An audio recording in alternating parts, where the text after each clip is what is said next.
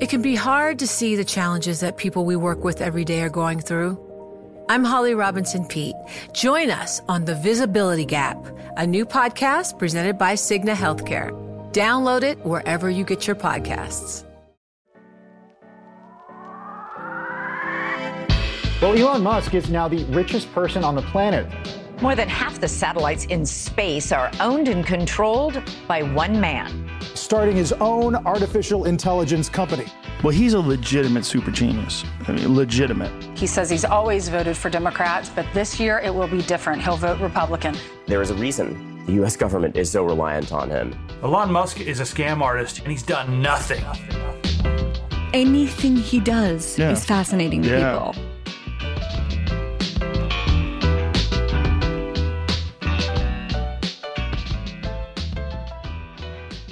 Welcome to Elon Inc., where we discuss Elon Musk's vast corporate empire, his latest gambits and antics, and how to make sense of it all. I'm Joel Weber, sitting in for David Papadopoulos. For the first time on Elon Inc., we're going to get you ready for Tesla's earnings call this Wednesday, and we have a little surprise to take the fun factor to ludicrous mode. To help us prep the popcorn, we'll convene Dana Hull, who's covered more Tesla earnings call than any other reporter I know. Hi, Dana. Good morning. Sarah Frier, who leads the big tech team here at Bloomberg News, Hello. and Max Chafkin, senior reporter at Bloomberg Business Week. Hey, But first, some recent topics we've discussed on Elon Inc. have been back in the news. A big one anti Semitism. Both X and Musk have been accused of amplifying hate speech on the platform. On Monday, Musk got a private tour of the Auschwitz concentration camp in southern Poland. Later, he participated in a discussion hosted by Ben Shapiro, a controversial media pundit. Let's listen. I have twice as many Jewish friends as non-Jewish friends. I'm like Jewish by association. I'm aspirationally Jewish. Sarah, what do you make of this visit to Auschwitz and, and sort of this Musk non apology apology? It's extremely cringy to go to a concentration camp to try to launder your image and say that you are aspirationally Jewish. Basically, like this happened to your people by association. I mean, I can't believe it happened. just welcome to the tribe, brother. Thank you. As one, as a Jewish American, I'm just so happy to have encountered another Jewish American, Elon Musk. I also agree. Why is Elon doing this, Max? Cringe.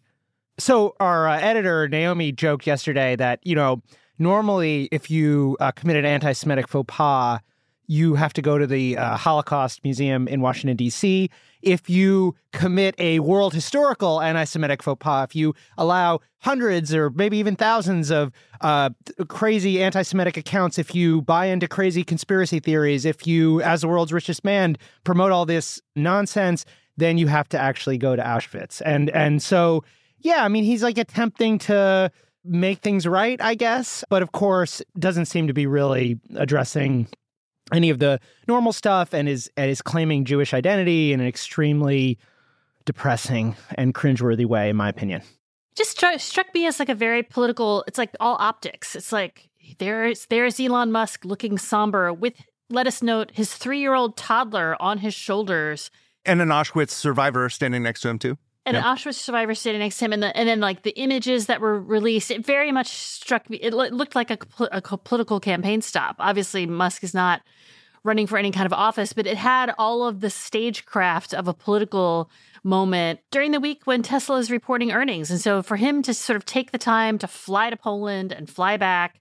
Why now? It's all because of X and advertising, right, Sarah? I mean, this is still sort of an effort to lure the advertisers back. It's wild because this is the only thing that Elon Musk and Linda Yaccarino are talking about. Linda's the, the CEO when they speak publicly, like they're just doubling down on the how could you think we were ever anti-Semitic? Meanwhile, if you look at what Elon Musk is tweeting, there's there it runs the gamut. There's there's all sorts of anti-immigrant sentiment, all sorts of of you know other race tinged stuff and and he's promoting a lot of these accounts that are the worst of the worst. It is not just anti-semitism. It is a wholesale embrace of people who were banned before were considered dangerous to have on the platform in the name of his his free speech initiative. And so the funniest thing about this about this event was that Elon Musk and the European Jewish Association, which hosted it, started with this kind of thought experiment like, what if we had X during the late Weimar period in Germany? Maybe we would never have had the Holocaust.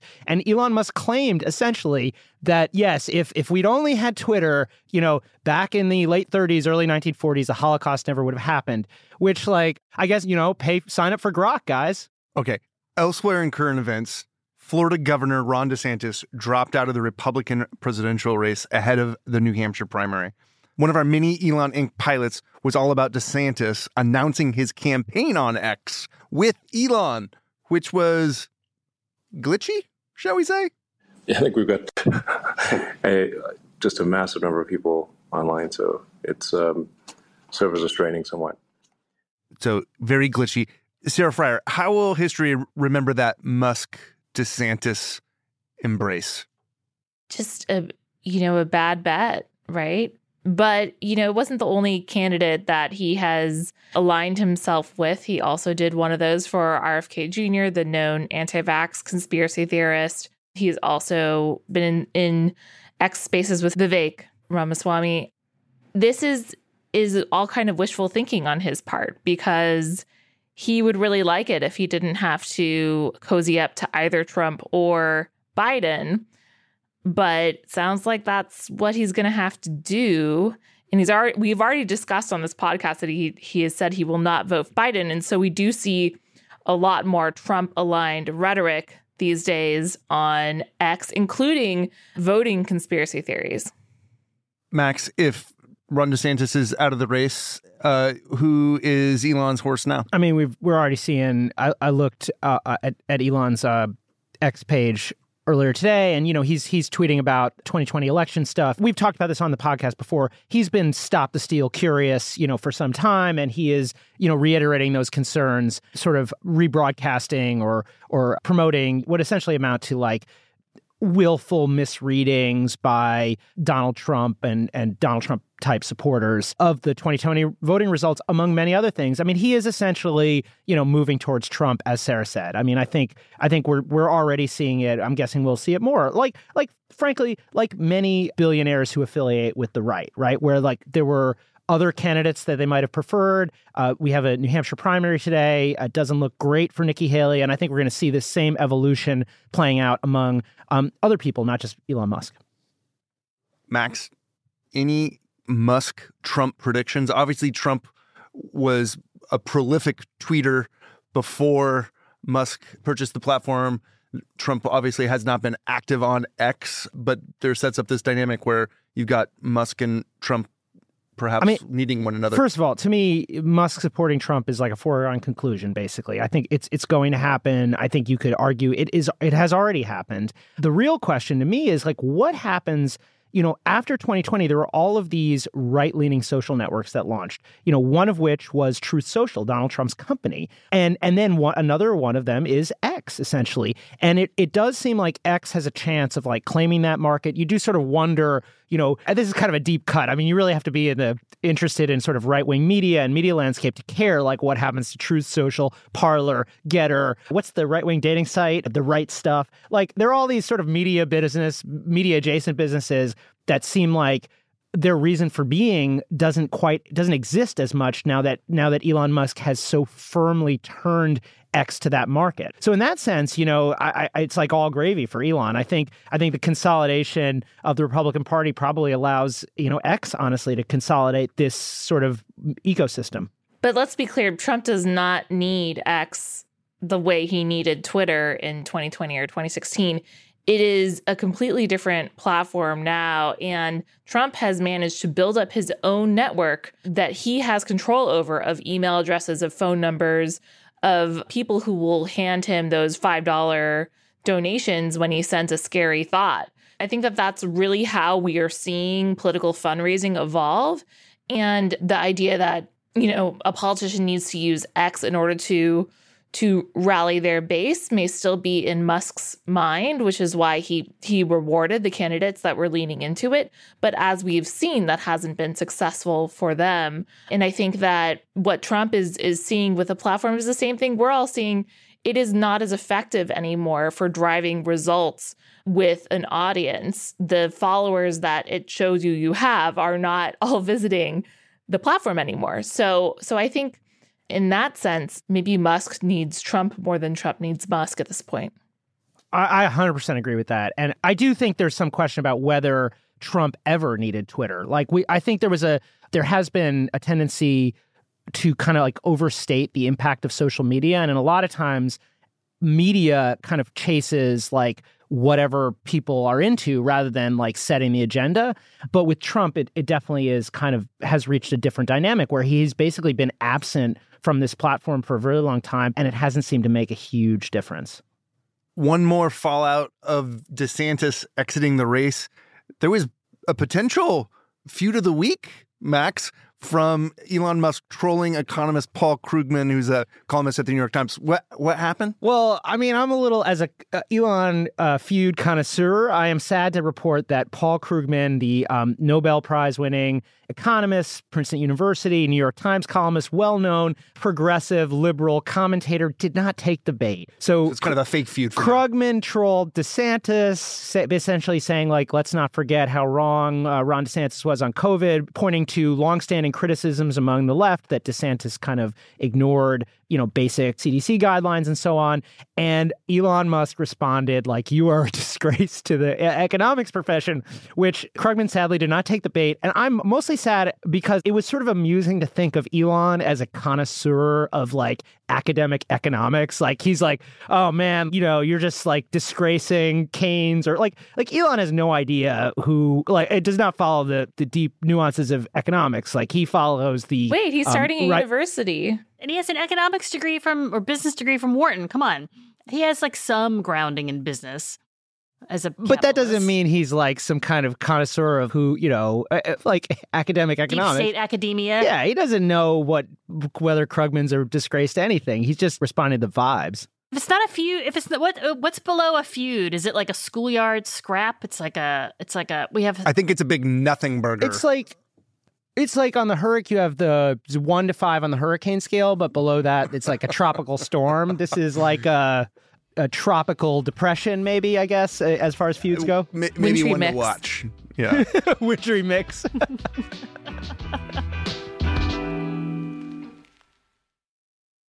You know success when you see it, or you think you do. The people in the spotlight athletes, actors, artists. But what about the people behind the scenes? You know, the ones who make it all happen the lighting engineers, the sideline photographers, the caterers. They're small business masterminds. And if there's one thing they have in common, it's making their money work harder. That's why they have a business bank account with QuickBooks Money, where they are now earning a generous 5% annual percentage yield. Yes, 5% APY. Making your money work as hard as you do? That's how you business differently. Learn more about QuickBooks Money at quickbooks.com slash 5APY. Banking services provided by Green Dot Bank, member FDIC. Only funds and envelopes earn APY. APY can change at any time. You know, it can be hard to see the challenges that people we work with every day are going through. Invisible struggles like stress and burnout, caregiving for a loved one, or being misunderstood. But insight, awareness, and empathy will help us better see the issues they're dealing with. And that can make us and our companies healthier too. I'm Holly Robinson Peete. Join us on The Visibility Gap, a new podcast presented by Cigna Healthcare. Download it wherever you get your podcasts. And now for our main event earnings.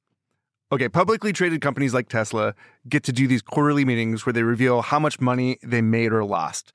It's a face the music moment that gives investors, analysts, and journalists a better look at what's happening in a given company's business.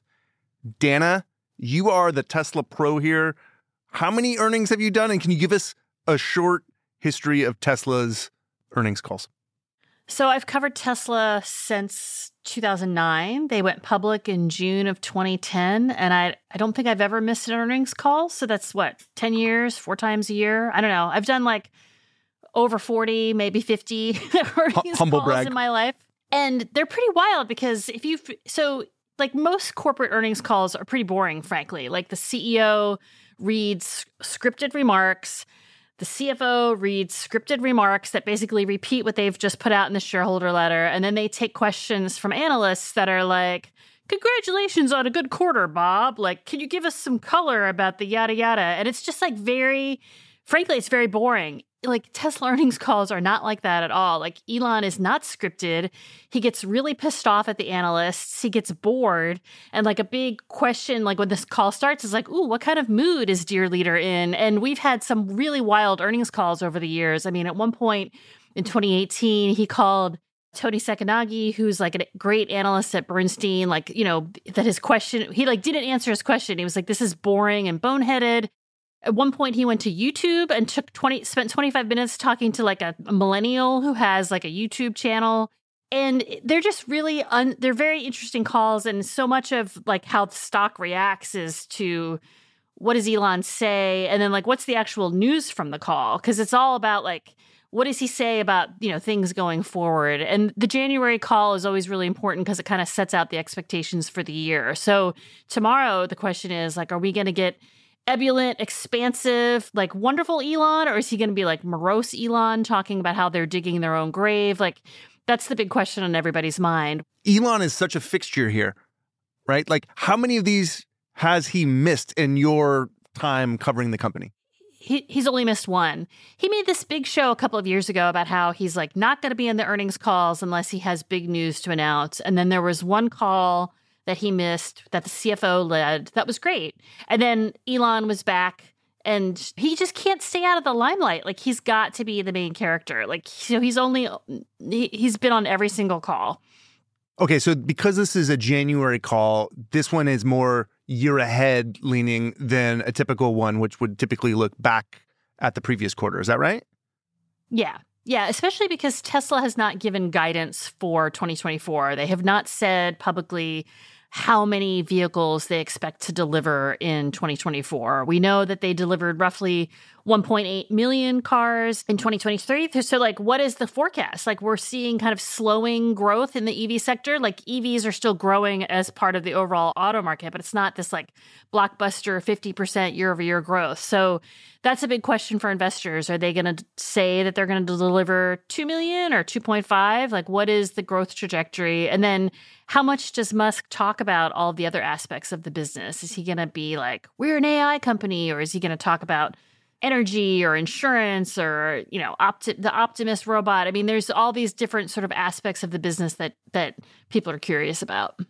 And and what do uh, everybody who's watching the company what what do we think about what the 2024 numbers could look like, especially after all the price cuts of of last year, but also po- possibly the slowing demand. Well, do they tend to to overpromise? You know, because I know like a lot of companies have the opposite strategy where they underpromise and then they try to beat that. But historically, Tesla has said more good things are going to happen than actually end up happening. So, what do we think? It's kind of weird. They'll give like a range where, and Musk will be like, well, like there could be a force majeure and things that I can't control, like earthquakes and pandemics and tsunamis. And like, I don't really know how things are going to go. But he actually tends to blame the macroeconomic environment quite a bit. Like, you know, on previous earnings calls, he's he's really bashed the Fed and high interest rates and been like, look, we could sell more cars if interest rates were lower. The fact that interest rates are high is making the cars too expensive for people, which is why they made this big gambit to chase volume over profit margins. And they could do that again. He could say, we're going to continue to dominate and we're going to cut prices. And I mean, that would be one strategy. It's just that then then the margins are, are much smaller. But you know, Tesla has room to play with their margins, and we could see that again in 2024. It also seems like there's like a real guidance and then an Elon Musk guidance. Elon will throw in, hey, like anything's possible, like full self drive. There's this whole other category of stuff that doesn't relate to like number of units sold or like margins where the guidance is is whacked out and kind of everyone agree everyone understands that this is like these are not real timelines these are Elon Musk timelines you know I was reading an analyst note uh, that Dana sent me uh, just before we went on and they're talking about the question of robo taxis is anywhere from three years to a decade out. Like that's the that's the timeline that this analyst was suggesting, which is like a huge range, and it reflects the fact that Elon Musk has essentially said robo taxis are just around the corner, basically every year for almost a decade. So it's like very confusing, and analysts have just learned to, I think, just kind of ignore slash discount some of those wilder promises. You know success when you see it, or you think you do. The people in the spotlight athletes, actors, artists. But what about the people behind the scenes? You know, the ones who make it all happen the lighting engineers, the sideline photographers, the caterers. They're small business masterminds. And if there's one thing they have in common, it's making their money work harder. That's why they have a business bank account with QuickBooks Money, where they are now earning a generous 5% annual percentage yield. Yes, 5% APY. Making your money work as hard as you do? That's how you business differently. Learn more about QuickBooks Money at quickbooks.com slash 5APY. Banking services provided by Green Dot Bank, member FDIC. Only funds and envelopes earn APY. APY can change at any time. You know, it can be hard to see the challenges that people we work with every day are going through. Invisible struggles like stress and burnout, caregiving for a loved one, or being misunderstood. But insight, awareness, and empathy will help us better see the issues they're dealing with. And that can make us and our companies healthier too. I'm Holly Robinson Peete. Join us on The Visibility Gap, a new podcast presented by Cigna Healthcare. Download it wherever you get your podcasts. And now for the really fun part. The brains behind Elon Inc. have created a special bingo card, which you can download at bloomberg.com slash Elon Inc. or on the mini Business Week social media accounts.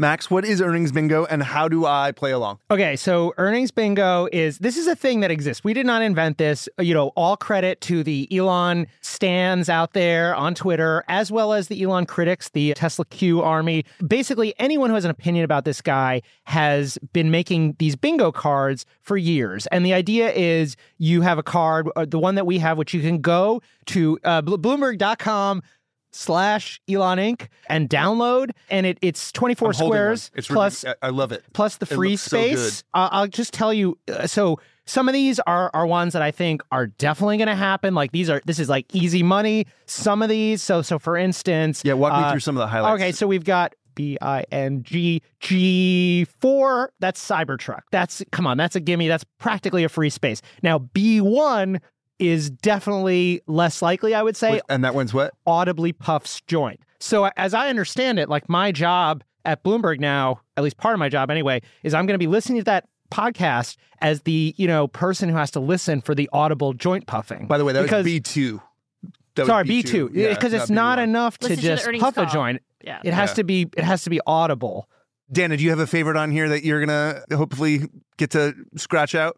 Yeah, so I think what's really interesting is, you know, Elon just has this very peculiar way of speaking that all of his fans then adopt. And I am a big fan, I forget what the square is, but reasonably optimistic.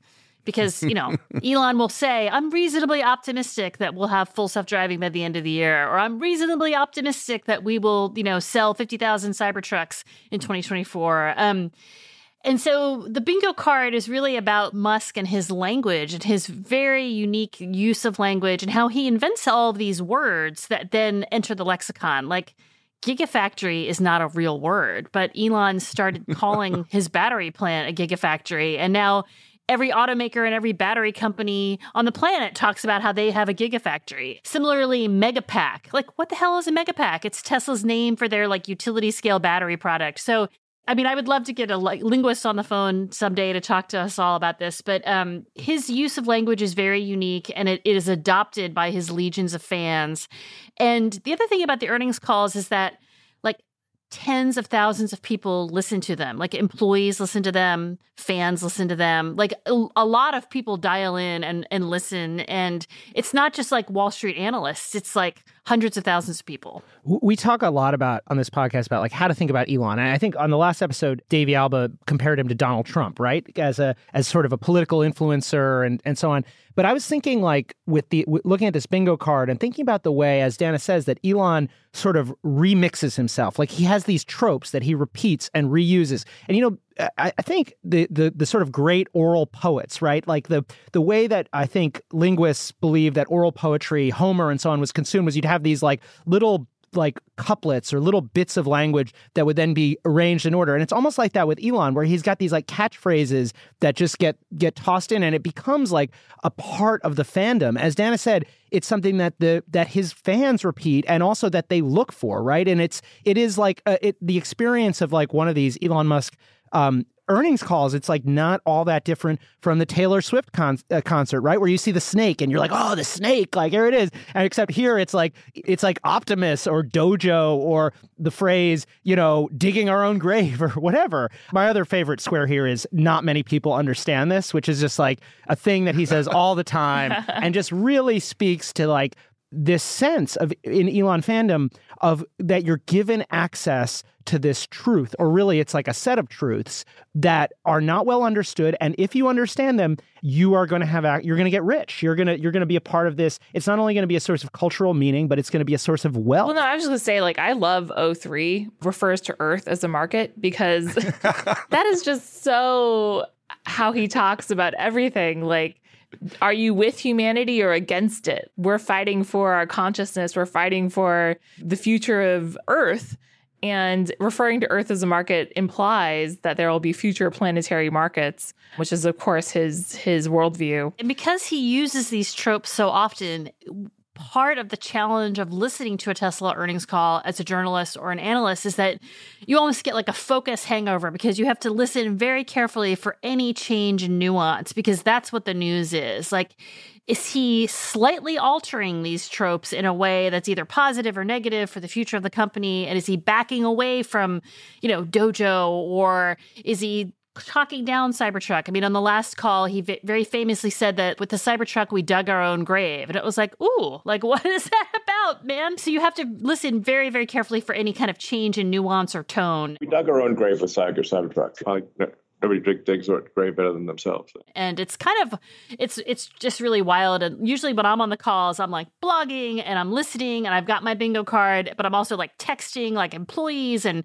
analysts and like fans and everyone's like, you know, did you catch when he said this? Did you catch when he said that? And you if you've never listened to an earnings call, we really encourage you to join along and play. And go to bloomberg.com slash Elon Inc. to download our first bingo card. I think we'll do this again.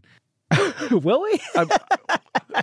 okay, well, we have to. This and, is and fun. the great thing about the bingo card is that everybody wins. We only made one card, so or everyone loses.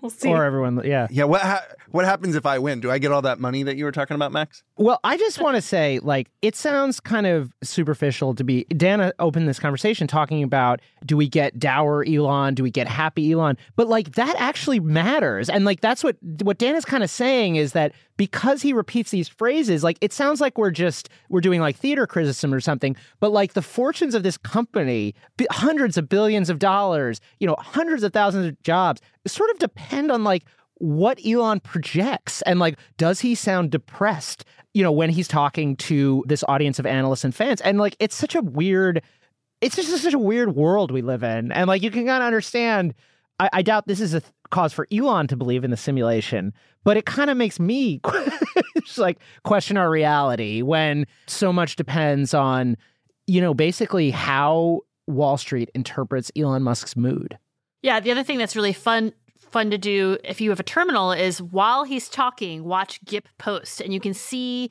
the stock trade after hours in real time. And if he gets like dark and if we get like dark Elon, you will just see the stock completely tank. And then if he's like ebullient and like very confident, you'll see the stock go up. And so that's like another trick of the trade that a lot of people do. You all just learned a terminal function. Yeah, I love that. Dan and I are going to be live blogging on the terminal as well. So, you know, get ready people are also already criticizing our bingo card. We don't have a square that says uh, the limiting factor. We don't have a square that says, um, you know, talks about population collapse. But to be fair, like he doesn't really talk about population collapse on the earnings calls. He talks about them like all the rest of the time. You know what, listeners, tell us what's wrong with our our bingo card. Tell us what's missing. Make your own bingo cards. We, you know, yeah, we'll be back in Q we, for yeah, Q1. Yeah, Q1 is is only three months away. Yeah, yeah, exactly. all right, enough. Uh, let's call it. Uh, thanks for listening to Elon Inc. and thanks to our panel, Dana. Sarah, and Max. Thank you. Thank you. Always a pleasure.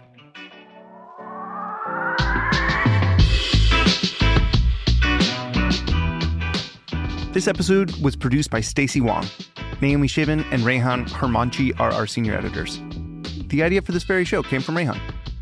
Blake Maples handles engineering, and we get special editing assistance from Jeff Grocott. Our supervising producer is Magnus Henriksson. The Elon Inc. theme is written and performed by Taka Yasuzawa and Alex Sugiura. Sage Bauman is the head of Bloomberg Podcasts and our executive producer. I'm Joel Weber, covering for David Papadopoulos. If you have a minute, please rate and review our show. It'll help other listeners find us. Also, let us know what you think of Tesla Bingo. See you next week.